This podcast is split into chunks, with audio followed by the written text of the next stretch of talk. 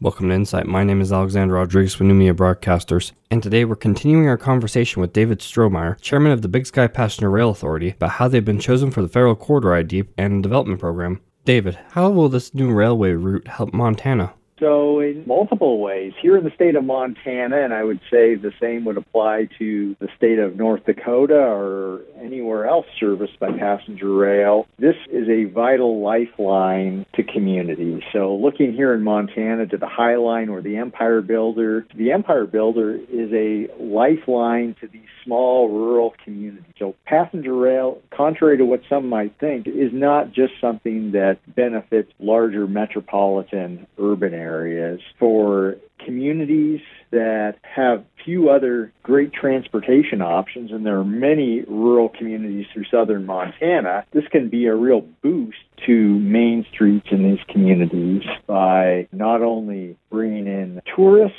and folks from outside of our area, but also providing a means of transportation for folks who might want to be doing business between communities in Montana. Also, what we've heard is loud and clear from folks in the healthcare sector that passenger rail is something that would both take, for instance, veterans, veterans traveling to VA clinics passenger rail is a mode of transportation that would directly benefit them, and conversely, their healthcare providers when did the idea for this new railway route come about?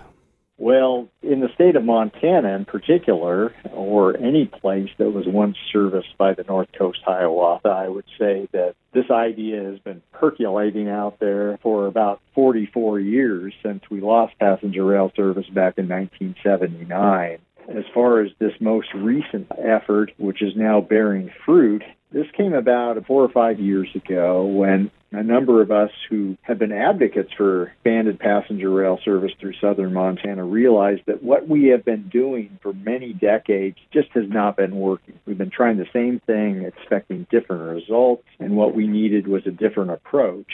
And what we discovered was that there's a law on the books here in the state of Montana dating to the early 1990s that allows counties to come together and establish regional rail authorities. And so that's exactly what we did. And our focus is on the enhancement of passenger rail in the state of Montana. And that includes not just looking at this east west route that is now included in this federal program that we're so excited about, but it also looks at the possibility of future connections north south, such as from Denver up to Billings, from Salt Lake City up to Butte. For 24 7 news and broadcasts covering the central northern Montana area, I'm Alexander Rodriguez with the New Media Broadcasters. Thank you for listening to Insight.